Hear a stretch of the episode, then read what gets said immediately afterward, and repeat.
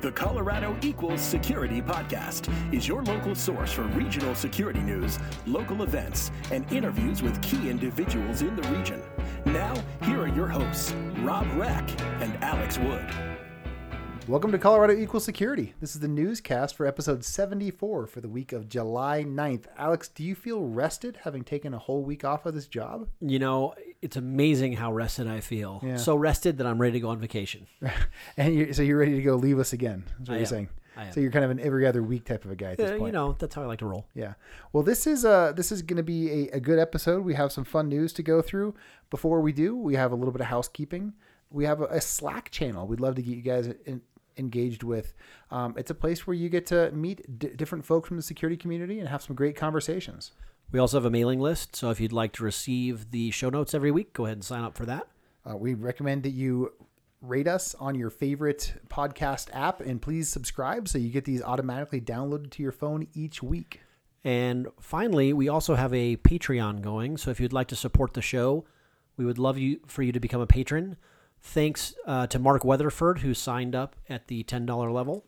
So uh, Mark gets a shout out on the show and a T-shirt. So thank you, Mark. Appreciate that. And we would love it if you guys would uh, come support us as well and get some free swag. It's not free, I guess. Get some swag and uh, help us keep the show going.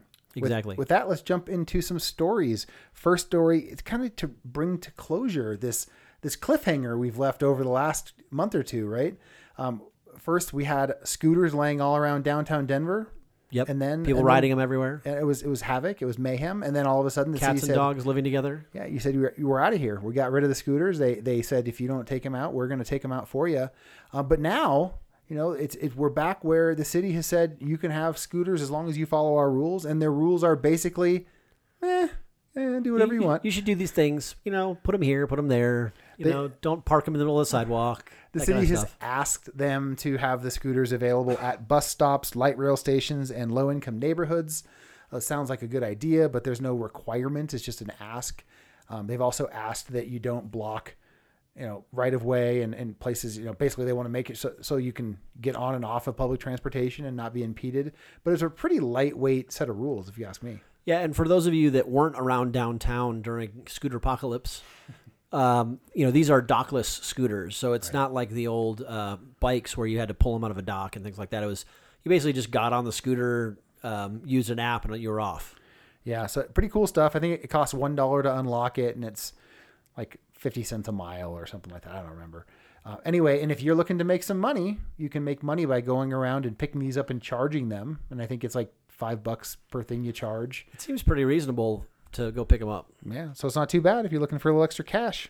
Exactly. Next, uh, speaking of cash, Denver leads the U.S. in small business job growth in June 2018 and was number three for wage growth. That was a smooth segue. Yeah, thank you, thank you. Um, So number one, we're number one, guys. we Job are growth. number one for job growth. Uh, number one for wage growth was Phoenix with a five percent wage growth, which is pretty amazing. So the uh, the wages in Phoenix are rising. Like a phoenix. Well, uh, hey, let's move on.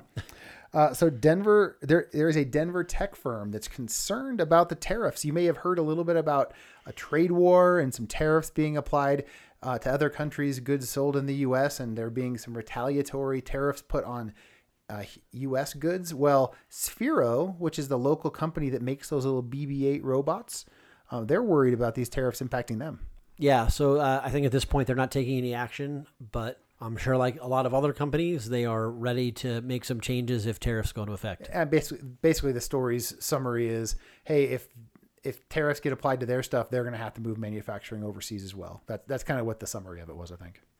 Uh, next, in the ongoing saga of the Amazon HQ2, uh, there was a s- survey done by GeekWire, and Denver ranked number four in terms of uh, the where people want to go for the HQ2. So this was uh, GeekWire readers.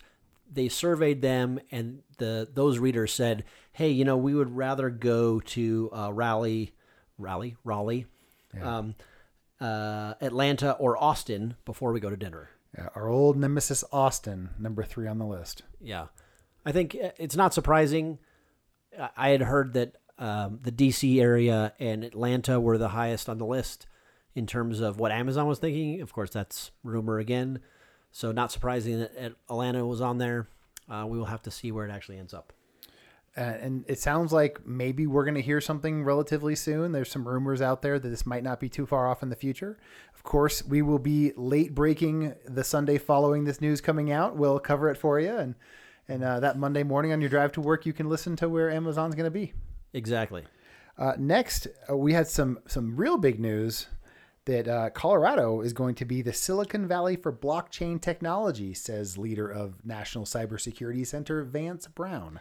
Yeah, so you guys have probably heard uh, us talk about Vance Brown and the things that they're doing at the National Cybersecurity Center around uh, blockchain. Uh, it still is not exactly clear to me why the National Cybersecurity Center is so concerned with blockchain. Uh, I do know that you need to have security if you are going to be doing blockchain applications, but you need to have security with lots of other things too. Uh, so I'm gonna, There try, were- I'm gonna buy a parrot. I'm gonna teach it only to say blockchain, and I'm gonna leave it here in this room. Polly want a blockchain? blockchain. Uh, also, last week, Governor Hickenlooper appointed 12 people to the Council for the Advancement of Blockchain Technology. So we have a council. And how many years experience do they each have in blockchain? If Uh, it's not ten years, they can't be on the council. Well, however much experience that they have, um, it is uh, it is non repudiated. So you, it's gu- guaranteed their experience is exactly what it is. However, somebody also inserted goatse into the middle of the blockchain. so as as you look up the, these facts, you also have to see that. Uh, good stuff, Rob. Good stuff. Uh, next, Google announced 2.8 million dollars in grants for office space um, in the and also for Boulder Tech education. So we had talked a, little bit about some of this stuff previously. You know, Google opened a big campus up in Boulder. Uh, they announced, um, in addition to what previously, which was donating some money to the some of the school districts up there, they're also uh, donating some office space for the National Center for Women in Information Technology, which is pretty cool. Um, and they're also giving a $1.5 million grant to CU's uh, PHET Interactive Simulations Project, which is uh, providing interactive math and science simulations. Which Sounds neat. pretty cool. Yeah. Well, very very cool that Google's coming to town and they're bringing some some uh, charitable contributions with them. Exactly. Hey, let's talk about uh, Ping Identity and, and what they've done in the last week or so. Who? So Ping Identity, which is the number one cybersecurity firm in all of the world, uh, just announced that they acquired Elastic Beam, which is an API security firm. Um, this has been really fun. It's been kind of brewing uh, a big part of my job for the last couple months as I, I am the, the CISO over at Ping. Uh, Elastic Beam basically protects APIs and, and looks at all the traffic going to them, looking for anomalous and malicious behavior. Uh, and it's going to be rolled into the Ping product line and using kind of the intelligence you get from that to enrich the other stuff that we do as well. Nice. That sounds pretty cool. It is very cool. So that's that's a big announcement. Another local company, SecureSet, made another announcement of their own. So SecureSet Academy, um, you know, they have what three different campuses: Denver, Colorado Springs, and somewhere in Florida. Remind me, um, Tampa. Tampa. In Tampa, where they have their their campuses. They just acquired a company called Hacked or Hacked. It's hacked with a capital E. We're going to call it Hacked for the sake of uh, making this awkward. Uh, they acquired Hacked uh, in DC, and uh, it's going to be their fourth campus. The founder of that organization, John Ferris, is going to be stay on as the campus director, uh, and really just an opportunity for them to have a good presence in, you know, obviously one of the most um, cybersecurity aware regions of the country. Yeah, so congratulations to SecureSet on their continued expansion. And finally, we had a blog post this week from IntelliSecure uh, entitled The Economics of Data and Information. Um, really think that this blog post was not aimed at, uh, at us. I think maybe aimed at some uh, folks that are not nearly as uh, cybersecurity literate, I will say. So the, the blog post is talking about data and information, the difference between the two, and then the fact that it is important and that Yeah. we should protect it. and it is important. And I, I say I, the way when I read this, it it looks to me like the kind of thing you put out there so that folks who are looking into you know what is how do I do data security We'll find this and kind of get educated. So if you know anyone who might be interested in uh, getting into uh, data protection, data security, this would be a good primer, primer, whatever you want to call it, for- Primer? for, that. Yeah. I guess we do have one more newsy type thing. uh, as a reminder, the CISO of the Year award is uh, the nominations, excuse me, are open right now. So this is the time for you to go get uh, your your favorite CISO, the most handsome CISO, most beautiful CISO. Excuse me. Of course, that could be a man or a woman. Either of those words can apply to any of them. Uh, and go ahead and apply out to that. And we're looking forward to the Apex Awards in November, October, I think November, um, having a, a, good showing of, of lots of security leaders out there. Vote early, vote often. You got it. So that takes us to our Slack message of the week. And this week, uh, we would like to congratulate Rishi Singh, uh, who brought to light the fact that Office 365 had an undocumented API for uh, forensic log Yeah. searches. Yeah, so this is actually the Slack message of the two weeks since we took a week off, and this was. Uh, it's funny. This news when when he announced it, it was brand new. Wow, look at there's this awesome API to get our uh, forensic data out of Office 365, and then the news as of what Friday or Thursday of this week was actually Microsoft has now turned off that API and it's no longer available. So Yeah. so sorry, so sorry. Yeah, it was a good discussion around it. Yeah. It sounded like some people were enjoying it, investigating it. Yeah. Um, but for whatever reason, Microsoft decided that they were not going to leave it out there now that people knew about it. Rishi's done a good job also with a lot of conversation in the last couple of weeks about privacy regulations. You know, as a Colorado focused show, we, we haven't talked about California's new privacy regulation that just passed, but we have a lot of good conversation in there and, and appreciate Rishi's feedback on that. So, once again, congratulations to Rishi. He's going to get to pick something out of the Colorado Equal Security Store. And a huge thank you to Andre Gata, who is the sponsor of the Slack message of the week. Um, we appreciate Andre continuing this and you know helping us engage the community in these conversations. So let's move on to events. We do have an event calendar, uh, so check that out for the latest events. And if you are someone planning an event, please check the calendar first so that you don't uh, schedule over someone else. You remember a couple weeks ago when there was basically nothing happening the week of the 4th? This is the opposite of that. Yes, everyone's decided. Okay, we had our time off. Yeah. Let's get back to work. So there's, you know, an event every day. The uh, ISSA Denver has their July meetings happening the 10th and the 11th. That's downtown it's Boulder the Tuesday the 10th in the uh, afternoon, Denver Tuesday evening and then DTC Wednesday lunch. Uh, on the 11th, also, CTA is doing their CTA 101. So if you want to learn about CTA, go check the- that out. On the 13th, SecureSet is doing a capture the flag event. On the 17th, CSA is doing their July meeting. on the 17th and 18th I- ISSA Colorado Springs is doing their meetings. They have their dinner on the 17th and their lunch on the 18th. Also on the 18th, DenSec is doing their monthly meetup. On the 17th, SecureSet is doing one of their career conversations with Allison Lawrence Daly. Uh, also on the 19th, um, ISC Squared is doing a meeting about data protection, industry practices to identify and protect sensitive information. Sounds like they should hook up with IntelliSecure for that. Maybe they should. On the 21st, ISSA Colorado Springs is doing one of their Saturday mini seminars. And then finally, on the 23rd, the National Cybersecurity Center is doing the AFA, uh, I assume that's Air Force Academy Cyber Camp. Yeah, it's a week, it's actually a week long camp. It's it starts the 23rd, but it goes that whole week. So if you have any kids that want to get involved, that's your opportunity. With that, why don't we jump over to jobs?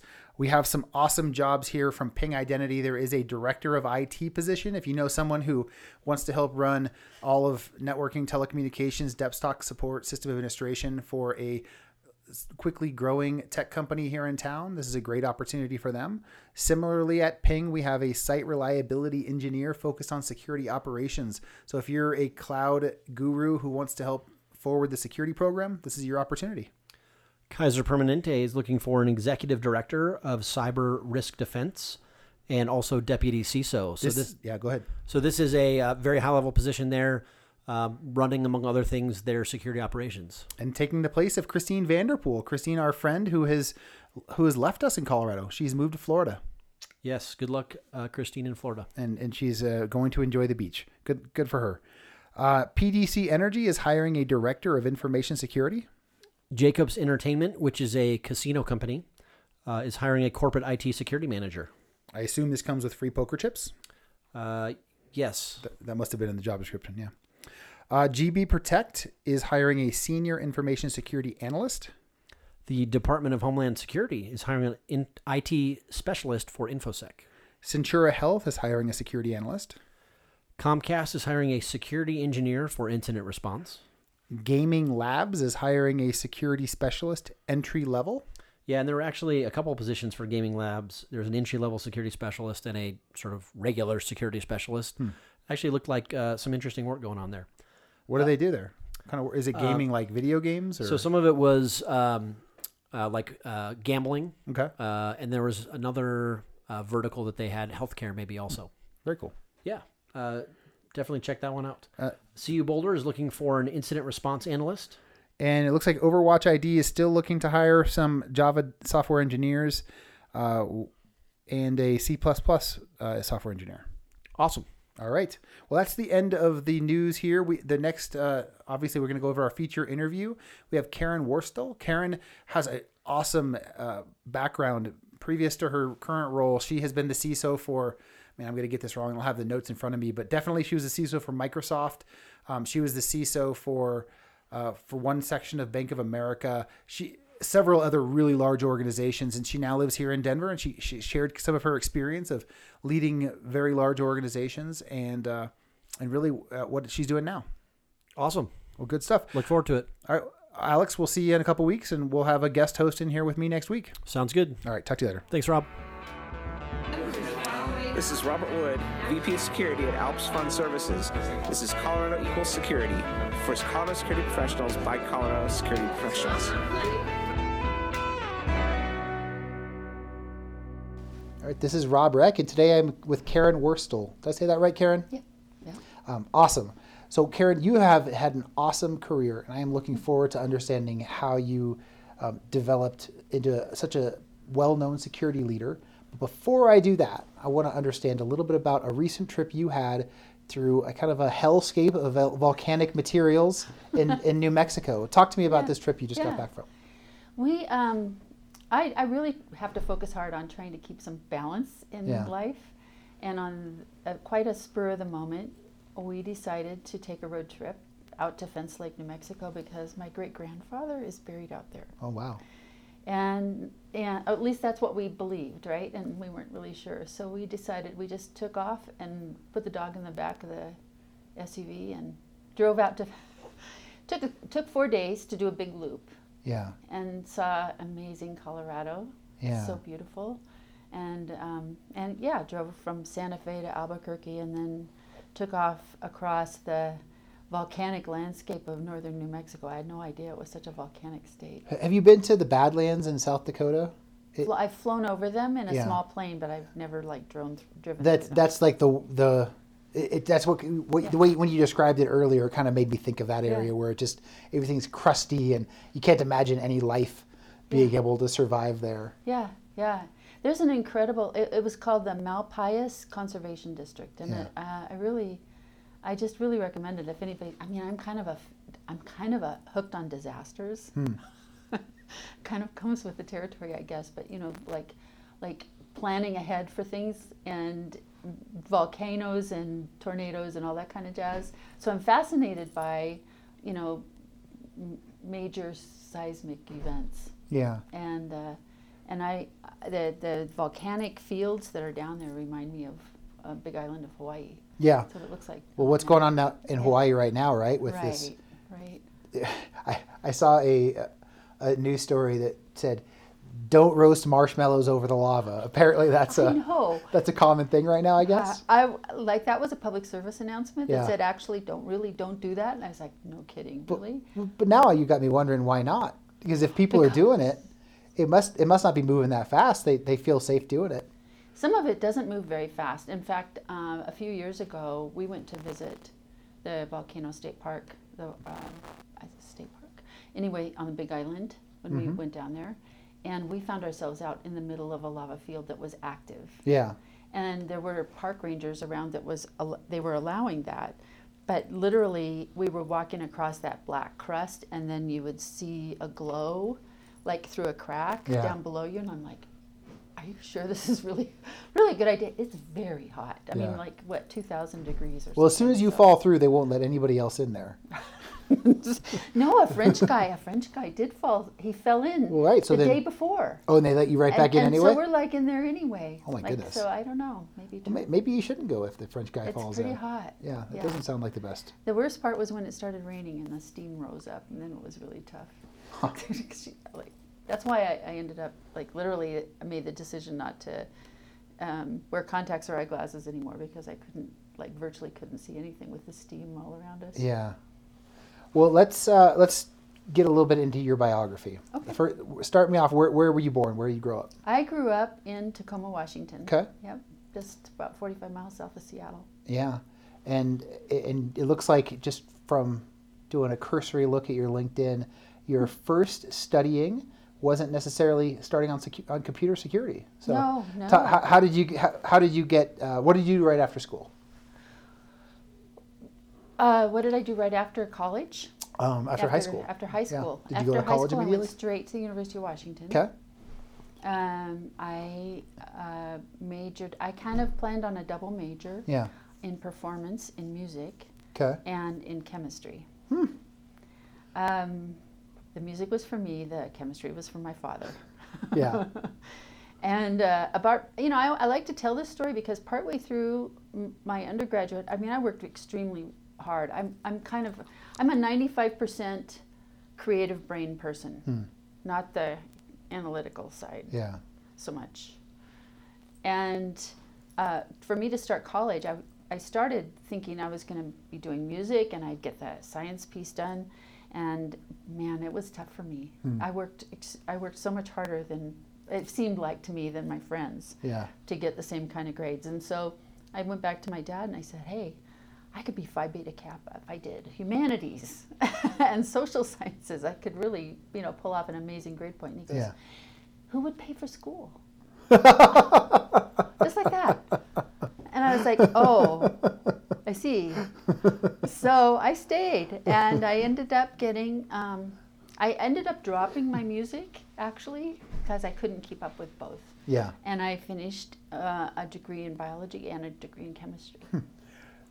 Your dad. Your dad's quote is absolutely hilarious.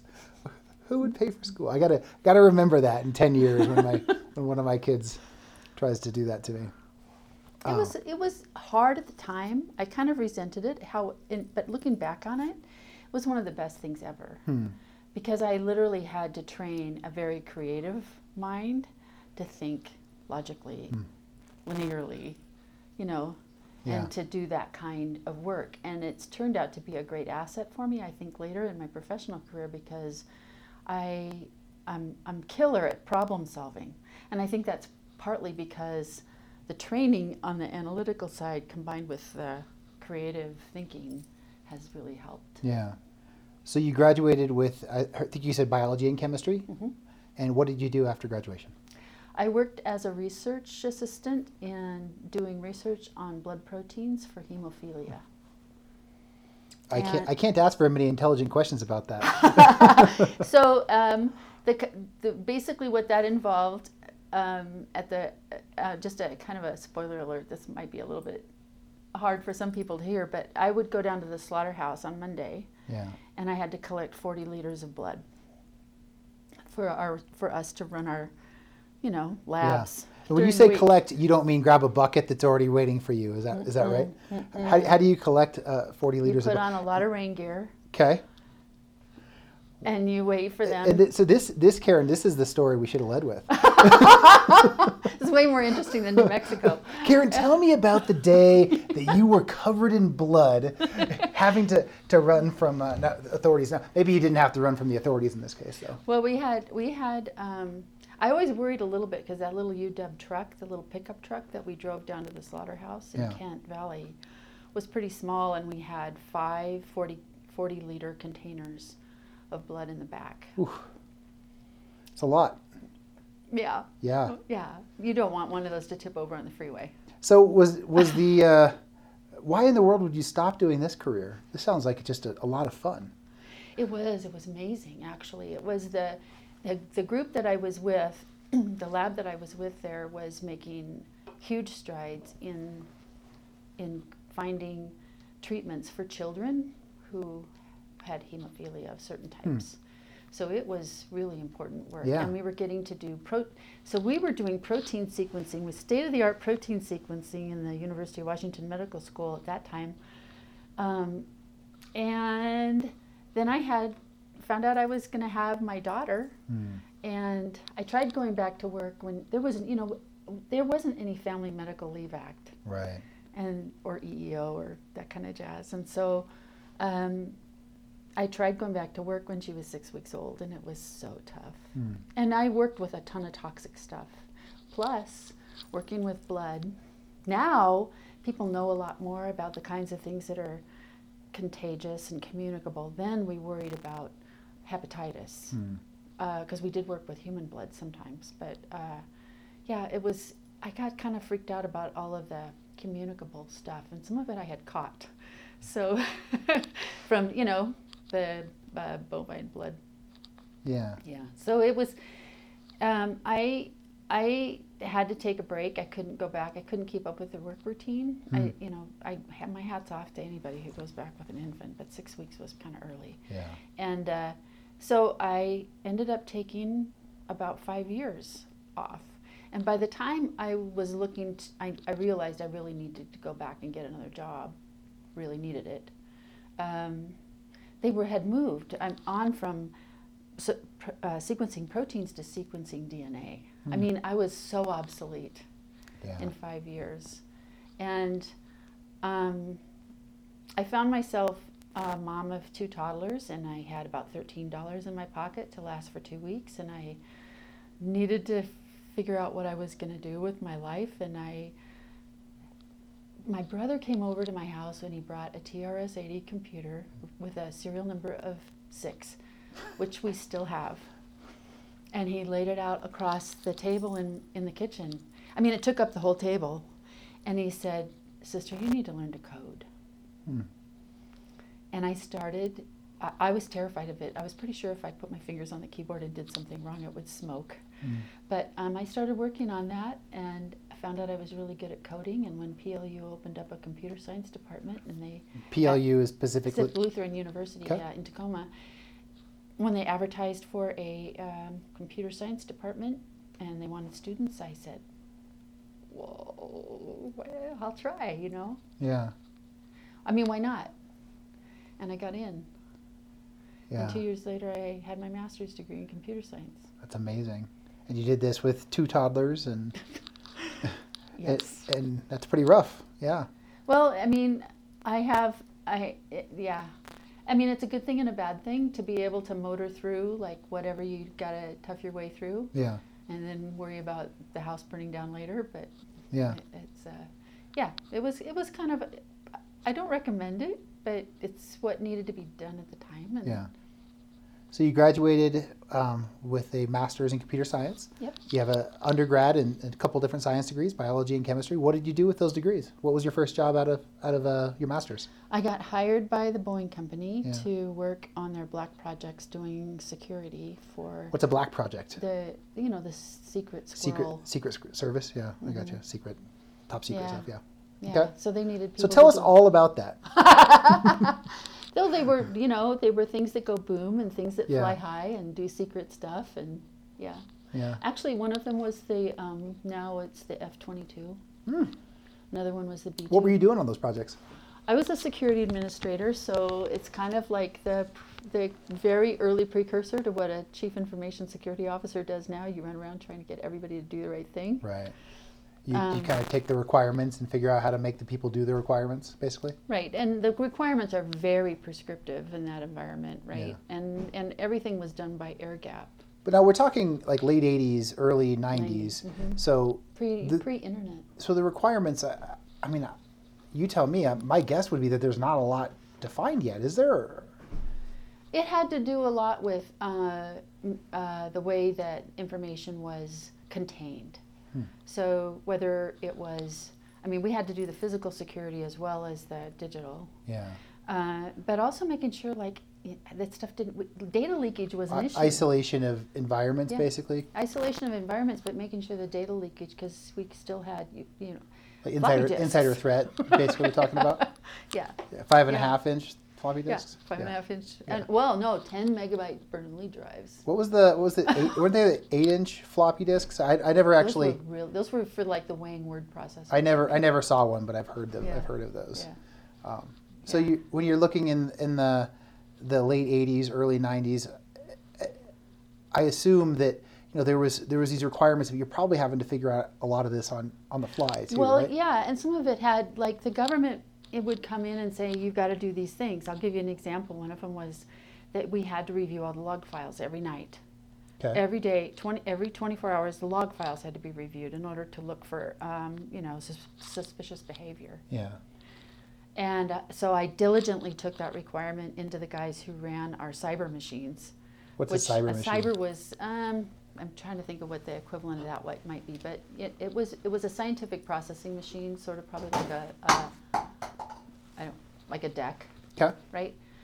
Um, and uh, it had a 60, what is it, 60 megabyte drive, something like that. It was like yeah. huge It was then. huge. Yep. Um, but I came into the guys and I told them, I said, you're going to have, it was classified environment, you're going to have to print out these logs and review them every night. I mean, that's the, that's the rule. That's the rule. And Yeah. they're like, you can't mean that. And I said, no, I mean that.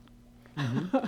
so the next morning when I came into my office is the printout They printed it and gave of the you? log that's about four feet high, right? Yeah. Sitting all every page stamped classified. Yeah. Every single page. So I had to do, you know, I learned my lesson. I learned. But you know, that's still something that people deal with in some environments even now. We Like, still print out all our logs. Yeah. you're supposed to do the log review, isn't that the requirement still? It is. Still comes PCI in. and- you have yeah. to do. You have to review the logs, and it's. I'll never forget. I always come back to that cyber example, going, yeah. Let us show you how that looks. So nine years, I, I, I can only imagine that you know it looked like 1987 to to 96. Things changed a lot during those nine years. Yeah. You know, for to, to your point at the beginning, there is no internet. Right. At the end, the you know the it's the Oh, yeah, dot com changed boom. everything. Yeah. Can you can you get any stories about that we can Oh, yeah. share? Well, uh, yeah, part of so I got moved. I moved from the um, from the government classified arena up to start something brand new because there was no commercial c- computer security program. Yeah. And they had me move into the research and technology organization, and I became the co-chair at NIST uh, as Boeing's contribution to the security architecture group for OSI for the Open Systems Interconnect. Yeah. because we at the time you know X/Open nist we were all working on what was distributed computing going to look like. So back in my lab where we were doing the security work research work we were running uh, dce we were running corba we were running in the very early precursors of nt whatever we could whatever uh, we were running a ring network Mm-hmm. so whatever the early precursors were um, for networking, we were running all of them, Yeah. and we were trying to develop the security models for those, which was amazingly, amazingly fun. Yeah. And um, I I went to I was on a, a few ANSI groups, subgroups, ANSI being the American National Standards Institute. Institute. Yeah. And I remember there was a meeting one time with just three of us there, and we were trying to figure out how to make systems that didn't have uh, trust, you know, talk to each other so they could exchange information. And I remember we were sitting around the table going, "How are we going to make this work?" And it said, "Oh, wait, there's this way to do a three-way handshake, and it's like a Some guy named like a- Diffie and some guy named Hellman put it together, right? And it's called Kerberos. Let's look at that. gotcha. You know, I mean, literally, we were putting that together. We were writing the security for Yeah. email Yeah. and On the fly. uh, Yeah.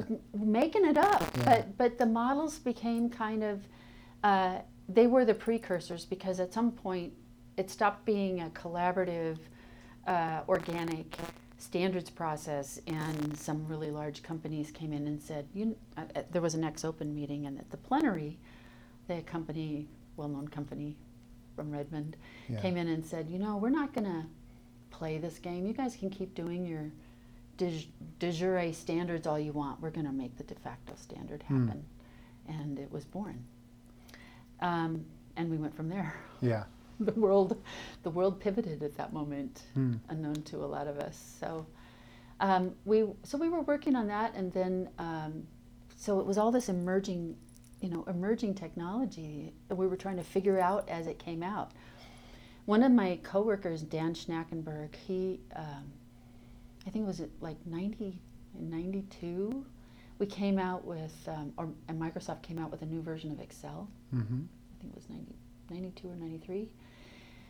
And it had something in it and dan came it had a new piece of code in it and dan came into my office and he goes have you seen this? And we i was like what? He goes watch this. And he sh- and so he opens up excel and there's a macro right? Oh. there's executable code Yeah, inside, inside excel. and we're flipping out. Like we run the whole company financials on excel. Yeah. if if this was corrupted i mean it, it executes on open. Yeah. what does that mean? Like we're we're having this you know what i call a paper bag moment Yeah. right and we went into management and we said you have to see this like this just happened Yeah. and we want to make sure you're aware of this because it could have some big implications and they listened and then they they they said you people need to get a life Well, they, they say that to us still, don't they, Karen? yeah i think that, i'm used to it after all Yeah. this time right That was the I first time, huh? it. that was the first time Yeah. yeah Awesome. Uh, cool. You got to have such a good experience in pivotal years of the development of the internet and standards. Um, so you were at um, Boeing through about 96. What, what did you do next after that? I had a, a very brief interlude at Union Carbide.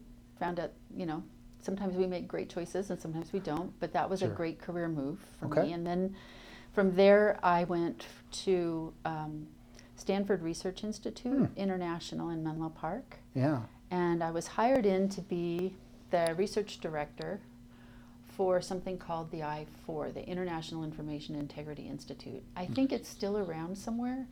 Um, it was bought, I think, by PwC or KPMG several years ago to be their um, security, their premier security program.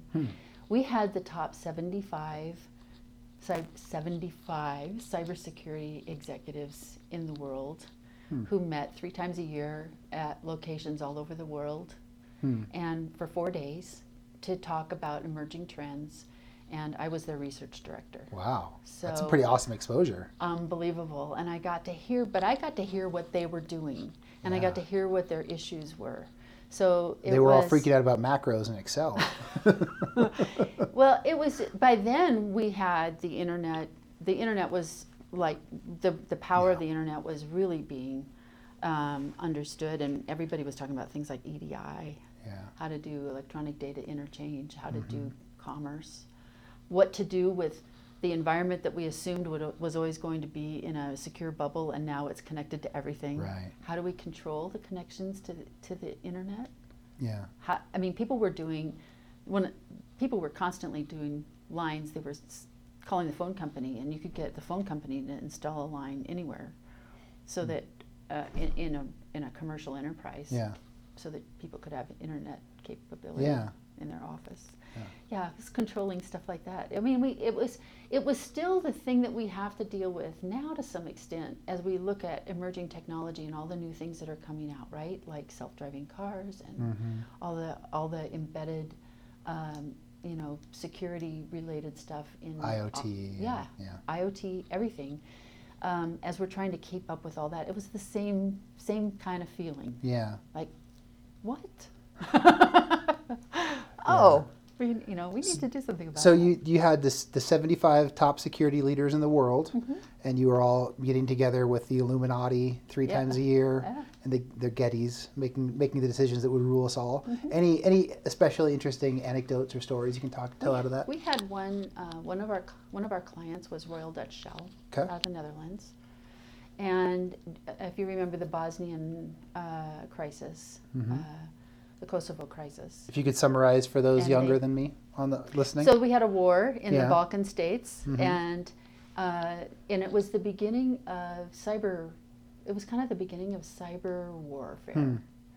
and I don't remember any cyber element to this at all, so this is new to me. yeah, they were launching. Um, they were launching attacks against Royal Dutch Shell, and they were, you know, so people were like wondering, am I going to be a target? So Hmm. major, major companies who had a presence were perceived to have a presence in the region Yeah. we're starting to see the impact to their internal systems. And so they commissioned us to write a research report, and we called it hacktivism.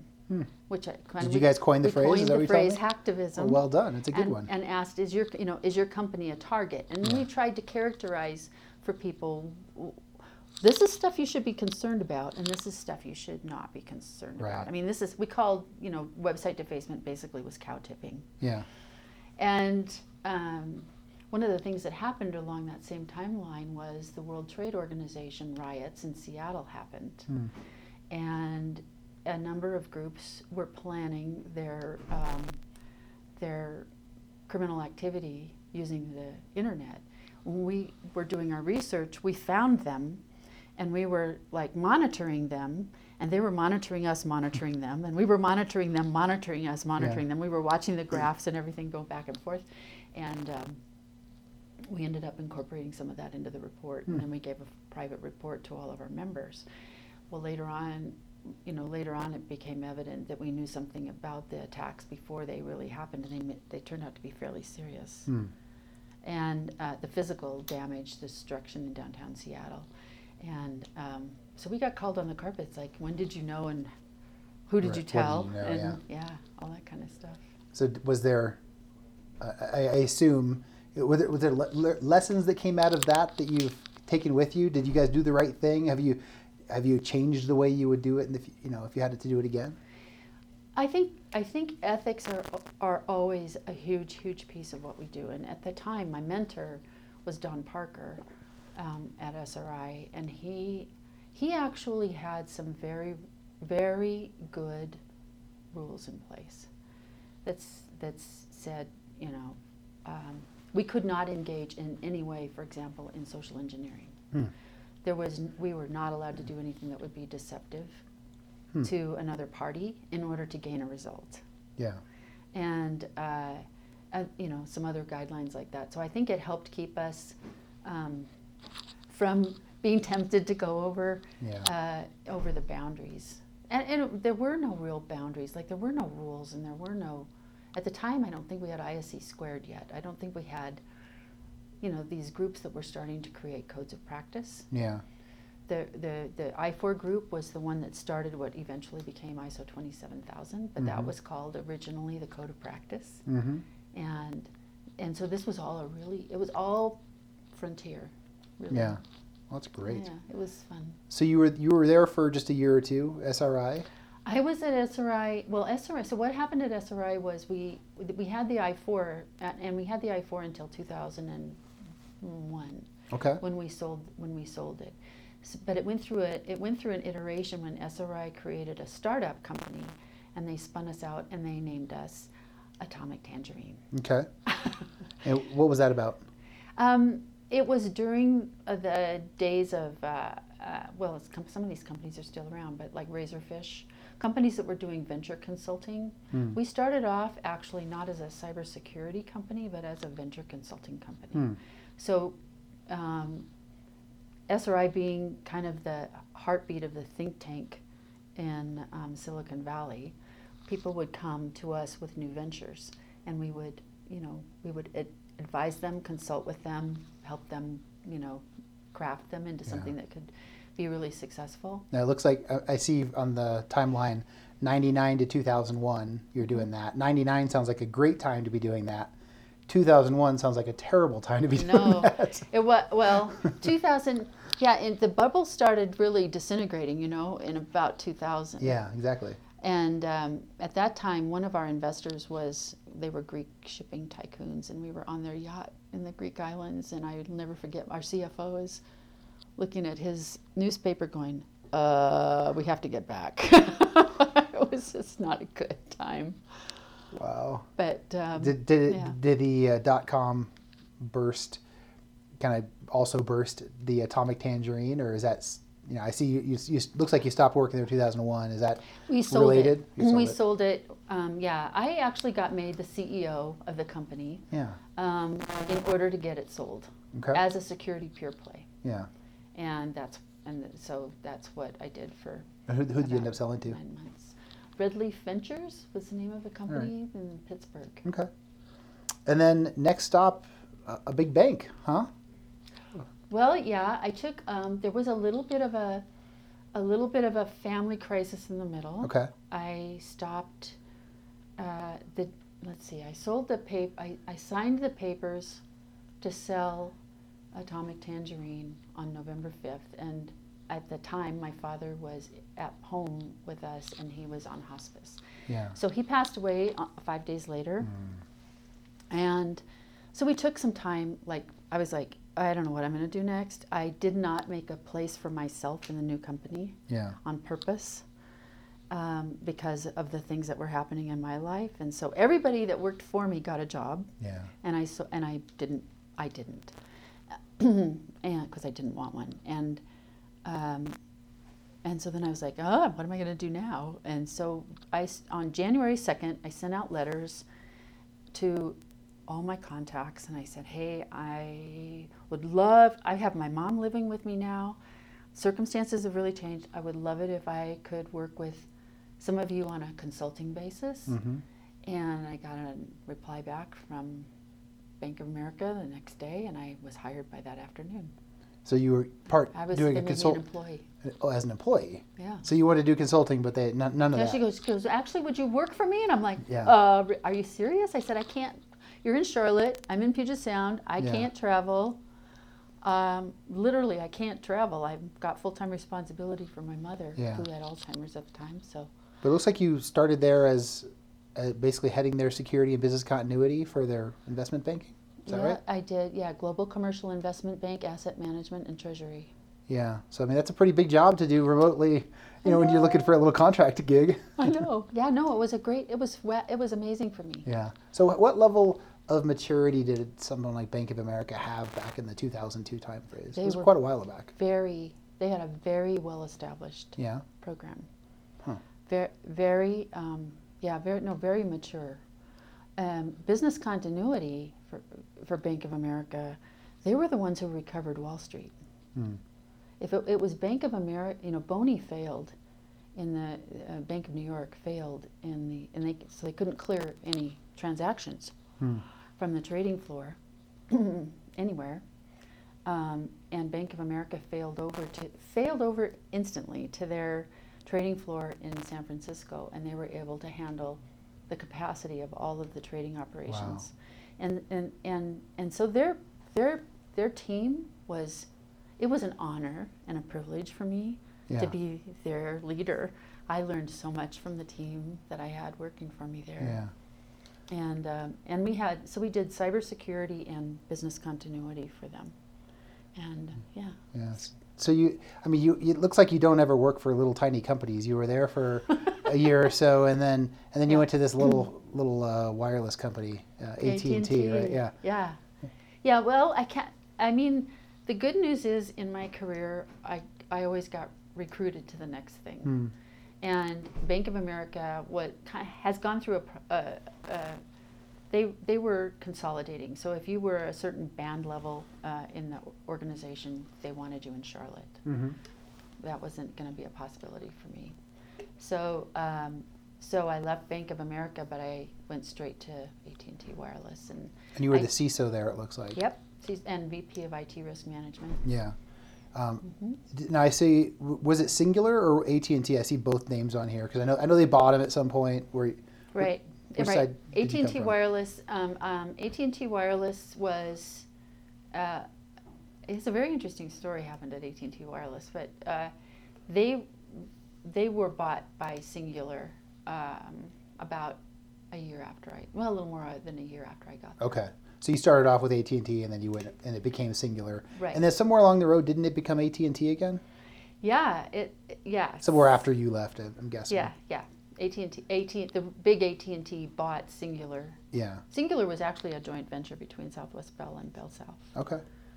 and then they sold it off to uh, AT&T. Yeah. Part part of that was AT&T's intention to keep its brand, the Blue Death Star brand. Yeah. Yeah, that brand is valuable. Sure it is. So, for so sure. that was that was all part of that movement. Yeah. If you notice, Cingular quit having the little little spinny thing uh, logo and went to the blue Hmm. star, the blue Death Star.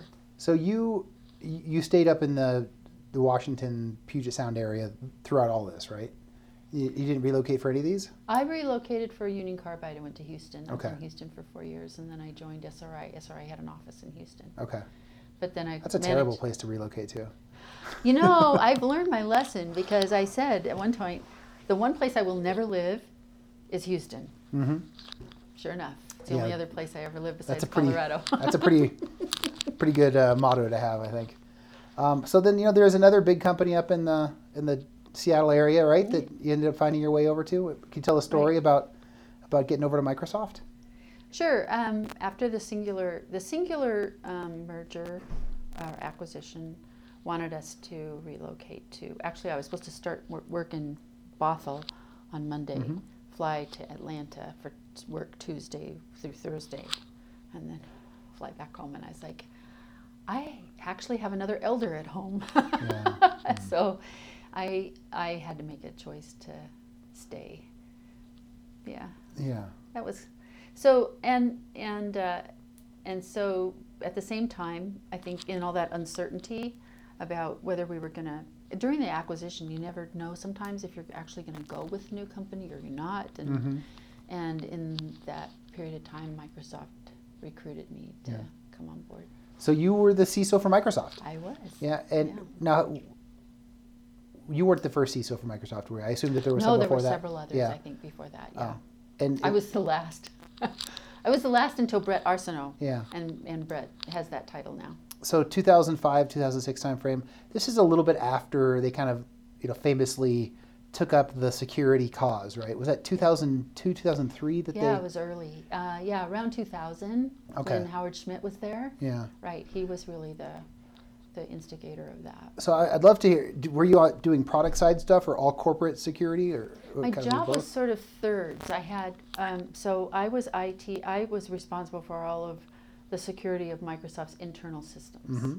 and I was responsible for dog fooding their new releases of Windows sure um, and giving them feedback, product feedback. okay And then uh, another third of my job was to um, interface with all the all the customers Hmm. and talk to them about security and and do the you know executive roundtables and that kind of jazz. yeah so w- what was it like to work for microsoft they were you know at, at that time still the biggest biggest folks out there in that 2005 They were, and I, you know, I was really, um, I have to say, my, I had a lot of friends who questioned me going there. Hmm. Um, uh, feelings about Microsoft were mixed, right? yeah sure evil Um, empire is sometimes the thrown Evil around Empire was yeah, and and I really believed, based on what I could see, that Microsoft had the potential for, that they honestly could have solved the security problem. Hmm. They really, I mean, end to end, Back They back had- then, they had they owned the whole they experience. owned it. Yeah, They owned the network. They owned the endpoint. They owned the server. yeah. Um, Browser. They had they had the uh, browser. They had MSN. They had the internet property. yeah, I mean, they had so much potential yeah. to f- to make something unbelievably good, Hmm. and I was excited about that. Yeah. Really excited about that. Um, six months into my job, my first and only meeting with well, I had a meeting with Ray Ozzie um, when he wanted to bring in a um, a peer-to-peer sharing product from his company. He was he that was acquired by Microsoft, and they wanted to integrate that with Office. Okay. Created a blasted a gigantic security hole through through everything. Um, we had to go tell him that that wasn't going to be acceptable. That Yeah. wasn't a real easy meeting. And then and then I had a meeting with Bill Gates, and it was my only one while I was there, which uh, Craig Mundie and Bill Was Gates. he still was he still CEO at the time, or Yeah. he? Okay. yeah. And he's sitting where you're sitting, across Yeah. the table from me. I'm sitting here. Craig Mundie's right there. The head of product division for Windows security is over here, um, right next to us. And then behind me is every single product manager for the company because what I am there to tell him is you made a promise to the world on the stage at RSA that you were going to provide single sign on Yeah. across Microsoft's platforms. And we're here to tell you that you're going to fail.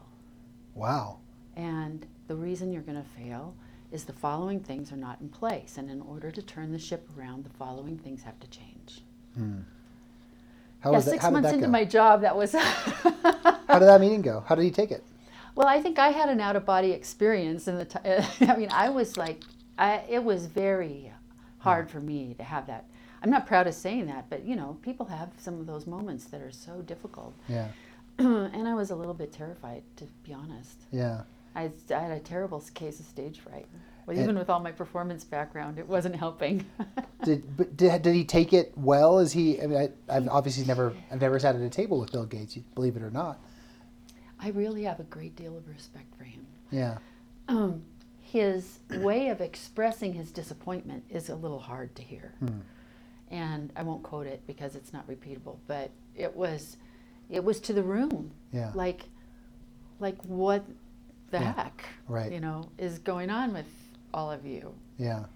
And um, yeah, so Did it? Did delivering that message uh, im- impart the change that you were hoping it would? I assume that it's not just about getting bad news; it's about fixing these problems, right? Right.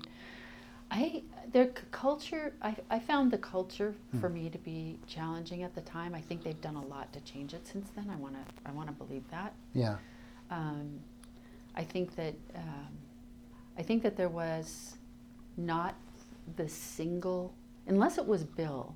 There wasn't a single person who was going to pull and and make office toe the line with Windows, right? There was two. They had a, a culture. My experience with it was a culture of what I would call creative destruction. Hmm. And it's not the best when you have to pull everybody together to get them all rowing the, in the, you know, I, I always use the metaphor, my people know that I use this metaphor about when you're in the boat, everybody's oars have to pull in the same direction or you don't go anywhere. And we couldn't make that happen. And it really wasn't up to me to make that happen. Hmm. But um, yeah, there wasn't anybody that that was up to to make that happen. Well, happen. that's part of the problem then, right? Right. Yeah. Yeah. So you were there for a little over a year. Maybe talk about what was the the impetus for moving on from there. Well, I think the I had come from AT and T Wireless, where um, we had completed just the opposite. We had like completed something that everybody thought was impossible in about ten months' time. What was the impossible thing? We um, during uh, to make a long story short, when I came on board, there was an implementation of Siebel for their CRM system that they were trying to put in place. Mm-hmm. It failed dramatically. There was no CRM system during the entire uh, Christmas sales season. And so um, we had this huge audit finding because the company lost $300 million in one calendar quarter. It's a lot of money. A lot of money. And so they came back and said, look, you know, you're, first of all, you're going to get sold now. That's new. And you have to, compl- you have to demonstrate your compliance with Sarbanes-Oxley. And you have 10 months to get it done. Okay. And my boss turned to me and he goes, I'm so glad you've got this. Can you take, that, take care of that for me? And we came back and we said, you know, look, now that we now that we know how to spell socks, now we, that we kind of have our arms around the principle of what it means because nobody's done this before. It's a first year Yeah. accelerated filer. Um, and that we found the terms and conditions of the sale of the company, $46 billion cash deal on the table, was that if we didn't, if we had any deficiencies in IT, the deal was off. Hmm. So it was in the terms and conditions. Yeah. And um, I came back to him and I said, We have 10 months. Like, we don't have the time to try this once and see if it And works fail, yeah. and then do it again. We have to do it exactly right the very first time. And he said, How are you going to do that? And I said, I don't know yet. You're just going to have to trust me. Yeah. And we did it. Well, that's awesome. And and the reason we did it though is because we were so clear. I mean the so the what I learned about culture and what I learned about how to get a team to get something really difficult done, um, like that, even though I mean it was monumental, and to um, and then go to the and go to an environment that was so hard to get something done like Yeah. that. That was and for me, I guess for me, coming from where I've come from in the security field, that was like such a tragically missed opportunity. Mm. It was really hard for me to not take that, you know, to heart. And um, and so yeah, at- at one point, I had a advisor mentor who just kind of looked at me and said, "I want to know by next week when you're going to resign." Hmm. Because it was just, it was just, Just really couldn't you couldn't accomplish what you wanted to accomplish. No. Yeah. Yeah, and it was it was really tough lesson for me, and I think the reason I share this with people is because I think we all hit that moment where we feel like, oh my gosh, this is like the biggest public visible failure I've ever had. Hmm. Like, I don't want to have a failure. What happens if I fail? Yeah. And I felt like that's what that was for me. Because for me, that was the pinnacle of my career. That was where I was going to spend the next 10 years. That was, Yeah. and, um, and I remember walking into my mentor's office and going, man, you know, this sucks. Like, I failed. And, and it's visible. Like, there's no way this, it's in the papers. There's Right. like no way that this is not visible. And she goes, yeah, you're still standing. How about that? Hmm. It taught me a really good lesson Yeah. And uh, you know it's a, it's it, I think we all have those to one degree or another in our career and I think the main thing is to there's a there's a saying that I really love is that the whole world is a very narrow bridge and the most important thing is to not ever be afraid and so it took all the it took all the fear out Hmm.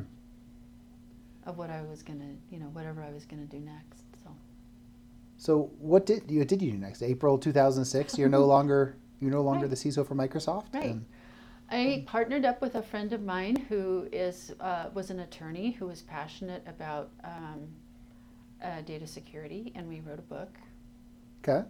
on how to evaluate the uh, e-discovery capabilities of law firms.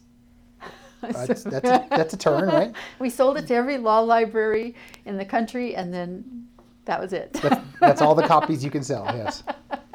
And that lets you go do it make edition number two, right? Right. Second edition is right, yeah. right, and uh, and then I I did I started doing consulting, and Hmm. Just I- on your own? Uh-huh, pretty much on my own, Yeah. and it, and it worked out fine. I still had, you know, over a period of time, I had had family members who came into our home or Hmm. that we were responsible for in some way. So that was still going on in my life, and uh, it just worked out. It was a really nice blend, and I did that. I did that. I did ISO twenty seven thousand work. That was my Oh, you help people implement. hmm Yeah. and um, and because I and I'm a huge believer in that. Like Mhm. I, I just think it's the greatest thing. Well, it got born in the I4. That was the Right. standard that It's actually we watched Yeah. go all the way Yeah. through, right? So, um, uh, um, at some point, oh, I got recruited again, and I went back to work for Russell Investments as their CISO. Another another big company that everyone's heard of, Russell 500, all that. Was that was that in Chicago? Isn't that where they are? No, Seattle. They're in Seattle. They moved them. Yeah, they moved them uh, to uh, to Seattle from Tacoma. They were Okay. their headquarters was in Tacoma. Didn't know that. Yeah, Okay. yeah, yeah. They were a major a major player in Tacoma, obviously, Yeah. and then they moved them up to Seattle. I think most importantly, I see that you served on the board for ISSA Puget Sound I did. Yeah. for, for quite a while. yeah. Was that Yeah. fun? Yeah, How- was I it is it a lively chapter up there? Yeah, the Puget Sound chapter Yeah. um, is an amazing chapter. is it? Yeah, it's a it's a it's a lively chapter. It has people from all over. There's uh, you know the number of universities up there with cybersecurity programs. University of Washington. So we had a lot of new people coming in. We had of course the Microsoft, you know, um, contingent. Yeah. And then and the difficulty with the, the I think that's really challenging for them is that the Puget Sound chapter is divided by a lake, and it's really hard to get around Right. traffic up there is absolutely abysmal. So you've got everybody on the east side of the lake, everybody in downtown Seattle. We did a demographic study one time of, uh, of the chapter. People were all the way up to the Canadian border, all the way down to Portland. We were, you know, we were the main chapter for, and all the way out to, all the way out to the ocean, Yeah. To course. Forks, Yeah. you know, and then to, to the Cascade Mountains. That was the a big- coverage for that chapter. It's a big So, chapter. uh, most of it was virtual. Sure. Have you gotten involved with the best ISSA I chapter here in Denver? I okay, good. have, You yeah, know, Denver yeah. has uh, has become a pretty good one. Uh, Did you guys look at in Puget Sound ever doing multiple meetings so you could be in you know the west and on the east side, Yeah, splitting it up? Yeah, we tried. We we tried. Uh, uh, no, we didn't do the multiple Okay. meeting thing. We did. We tried to do um, different kinds of meetings to to let people in. Right. Make it a, make it more accessible, but with so many people, not even within driving distance. Right. Just hard to was do just- it. Yeah. yeah. So that's a great segue to say, how in the heck did we get lucky enough to have you come here to Colorado? well, thank you very much for that. We're excited to be here. Um, we we have family here, Yeah. and um, and we love Denver. Yeah. We love Denver. And, So and you just moved here about a year ago, is that Mhm, right? Yeah. mhm. Um, 2017 time frame. Yep. And what what are you doing? Are you working still, or what what are you up to? We re we kind of rebranded and relaunched uh, the consulting company, so we're doing work for some large companies, Sure. Uh, doing some consulting there. Still with- doing ISO type consulting or different stuff Um, now? Uh, they we won't call it that, but yeah, our our tagline is to help companies demonstrate due diligence to a defensible standard of care. It comes from having been associated with my lawyer friend, but the idea that, it, and and we learned this on AT and T. We demonstrated that this worked, which is, if you do it right, right, it doesn't necessarily cost. It might, it might cost a little bit more up front. Yeah. It's going to take huge amounts of cost out of IT in the in the long run. And so that's really what we want to help bring that to to companies. Yeah. What's the right kind of companies that, that should reach out to you? People who need what? Um, if if they're mid market, so um, we we really enjoy working with mid market companies who are still trying to figure out how to get started and Yeah. where, and where they should prioritize. Okay. Yeah. Awesome. So and if they're in Denver, especially, we really Absolutely. like that. keep, keep you here local. yeah, we would really prefer not to be keeping. We we go out to the um, Bay Area quite a bit. Sure. Yeah.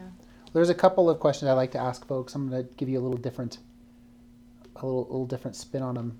You know, I love to get advice for those who are looking to get into security. Sure. You know, uh, your perspective coming back to really before security was a discipline. It's certainly a very immature discipline now, but it's pretty well defined at this point. Yeah. Um, you know, you, you have this perspective to say, you know, things have changed quite a bit. Today, if someone's looking to get into security in 2018, what do they need to get good at first? What, what should the path look like? Well, it really helps to have obviously an understanding of computers. I mean, it's kind of tough to do it without some Yeah. kind of background there. But I like, I guess I prefer when I hire people, and I've always had really great retention rates. Um, I look for people who are crazy excited about learning something new. Hmm. Um, if someone comes in, I mean, there's certain skills, there's certain things that I would really want to hire like an engineer for, right? You just need that. But if somebody wants to get started on it, and they're and they're like, they come in and they say, I'll do, I'll do whatever it takes to learn this. Just give me something to do so I can get started. I can show them a path at how to do their career from there Yeah. but they got to have the attitude that says i'm willing to try new things and i'm willing to do something that might not be very interesting to start with Yeah. so that's kind of the most that's the thing i look for the most and i, I think we need that now because there's just not enough people for all the openings that are out Yeah. there we've got to find a new way you know the, the idea that well you have to have seven years of experience before we can hire you isn't going to work anymore So that that's good advice for hiring managers, but what about that person who's just trying to, to get that first job? Yeah, I will go go. There's get some technical background. Sure. Right. Start with the computers, the networking. Yeah. The get get. You have to have the basic understanding of Mhm. of this medium that we use for communicating and that people use for Yeah. for. Because you you have to secure something. What are you securing? You know, Yeah. Securing a computer, securing a, a cloud, an application, and, and you know a network, whatever it is. We need to you need to know the underlying technology to secure it, right? Yeah, and I and I think it's so a basic understanding of that, and then find out if there's something that you that you love and something that other people need, Yeah. then go there, right? Yeah, that's, that's a good It's- Venn, the Venn diagram showing you know what, what Yeah, you're passionate about, what people need. Yeah. Yeah. Yeah, it doesn't help much if they don't intersect. Yeah, You know. that's Yeah. that's for sure. Yeah. So you obviously uh, the other question I like to ask is you know your advice for security leaders. You have you know obviously just this awesome breadth of large enterprise experience that I mean very few people in the world have. Right? I I don't know. Is it wouldn't surprise me if there's less than ten people who have been, who have led security programs for as many large organizations as you have. Uh, what would you say? You know, coming out of that, uh, uh, maybe something that's surprising that I don't expect. You know, for, as, as a security leader, what have you learned? What, what would you do differently or not do because of, of what you've learned? I would learn to let go of the fear of failure. Hmm. I wish I had done that sooner. Is failure defined by a data breach? Is failure defined Uh, by well, what is what is failure in this case? Well, that's a very interesting question. My um, my mic. I can I segue for just a quick second? Of course, please. I have a license plate on my car that I've had there for a long time. I, I, I put it on there when I was at Microsoft, and it commemorates my old boss at Microsoft. Hmm. It says no hacker. Not because I'm against hackers, but because my performance standard, my measurement for the year was no hacks, no leaks. So I came in the next day and said, "That's okay. We're all we're all done now. we don't have to worry about that anymore." yeah. Um, but per, but I would take that personally, right? If somebody said, "Here's the here's the parameters. Here's the what Here's the your standard." goal and your standard is," I would say, "All right, I take that up. You know, that's Yeah. I'm not going to fail. I'm going to make that zero deficiency audit, Yeah. right?"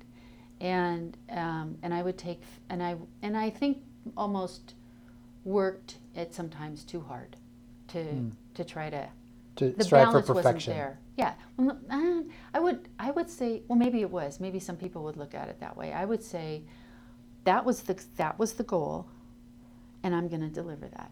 Yeah. I'll do whatever it takes to deliver that. But it's it's one thing to say I'm gonna I'll do whatever it takes to deliver that. It's another thing to say I'm tying that to my personal, you know, sense of my. Right, own sense of- self. Sense of value and like your identity being Mhm, tied yeah, up in that. Yeah, I think I needed to learn to decouple that Hmm. sooner, and and I and I think there's probably a lot more people that are re- maybe they're a lot more healthy about it than Hmm. me. I'm being very transparent about it, but um, and I because I don't think I lacked the confidence. you know, that's the other thing I would say is like, man, confidence is so important, especially for women, Hmm. to like. Uh, I, w- I want to tell women especially, but everybody in this field, it's like when you go into the room and somebody says, "We've got a problem to solve," it's like, "Give me the ball, Hmm. I'll take it." Like at AT and T Wireless, one of the things we had to solve was identity um, management. It was unbelievably complicated. We had Yeah. 36 different identity management systems and four systems of record. Yeah. You could have just used Ping Identity to solve And then that. I, had you been around, I would have, you know. But but so we had to come up with a solution for that, right? And it's a, but in order for that to happen, one person had to own it. Hmm. And it, and in some ways, in our role, sometimes it means caring enough about getting the job done to not care if you get fired. Hmm. Like be willing to stand up and say, "I'm going to take that ball. I'm going to deliver it." Yeah. But in the meantime, I know full well I have just stretched my neck out on the chopping block, Right. and and it could go off at any moment, Right. right? So that's but that's okay with me. Do the right thing because it's the right thing. Do the yeah. right thing because it's the right thing. Yeah, I love it. Yeah. That's great. Wow, it, uh, we have an hour fly by. This is, this is, this, I, I mean, we could keep going for, for a long time. I, I want to give you the chance. Is there anything uh, you wanted to talk about that I didn't ask you about? Um, I, I, we did a project. We've done a project. This is based on my experience, both as um, in in the work that I've done on the people side, Yeah. which is a, a fair amount of work that I've done there. I had 2,000 hours of clinical supervised training, Mm-hmm. um, and my technical background and experience as a leader in this industry, because I'm really disturbed by the drop off. I don't know if you know this, but women have dropped off from computing occupations Yeah. by some dramatic amount, right? Since Yeah. the year I got my degree, it's dropped from 35% to 23% of the workforce. It's like 11% of security practitioners is women. Right. And so and so that might the career for me was the best combination possible of creative and technical. Mm. And I and if somebody wants that, I want them to have that. So we created a program to train train people in skills, not the technical skills, because women have got extremely good technical chops already. But this is, and eventually this is for everybody, but it's those skills that we don't get taught that help people motor through the that experience of having to stick your neck out on the block, you know, and Yeah. say, "Give me the ball." and know that you've got the confidence to do it. Hmm. That's what we teach people. That's awesome. So how do you teach this? We have an intensive. Um, we've got uh, we have a two day intent. What we did was we created a bunch of online modules, but we teach this in a two day intensive, and then we have uh, group coaching calls, live coaching calls once a week. Yeah. We have a private Facebook group, and then we have um, these online modules that people can have access to anytime they want to to refresh their skill set. Where should people go to look this up? Um, it's on our on our website. Uh, is the easiest place, KarenWorstell.com. Okay, I'll put it in the show notes too. Yeah, I can send you the, the link Awesome. the. There's a there's a training site too that they can go look at and try to kick the tires on the class. Well, Karen, this has been a, a real pleasure getting to hear how you've you know gone through a really impressive career, and we're so glad that you're here in Colorado with us. Hopefully, we can get you up talking in front of the ISSA or uh, ISACA or OWASP or one of those other groups, and get to know the community even better. Oh, thanks. Awesome. Thanks. We're really so delighted to be here, and we just love the security community here. Awesome. Well, thanks again. Thank you. Learn more about the Colorado security scene at colorado-security.com, where you can see information about local security groups, a calendar of upcoming security events, and learn more about Colorado equals security. Reach out to Alex and Rob by emailing info at colorado-security.com. Until next time, remember, Colorado equals security.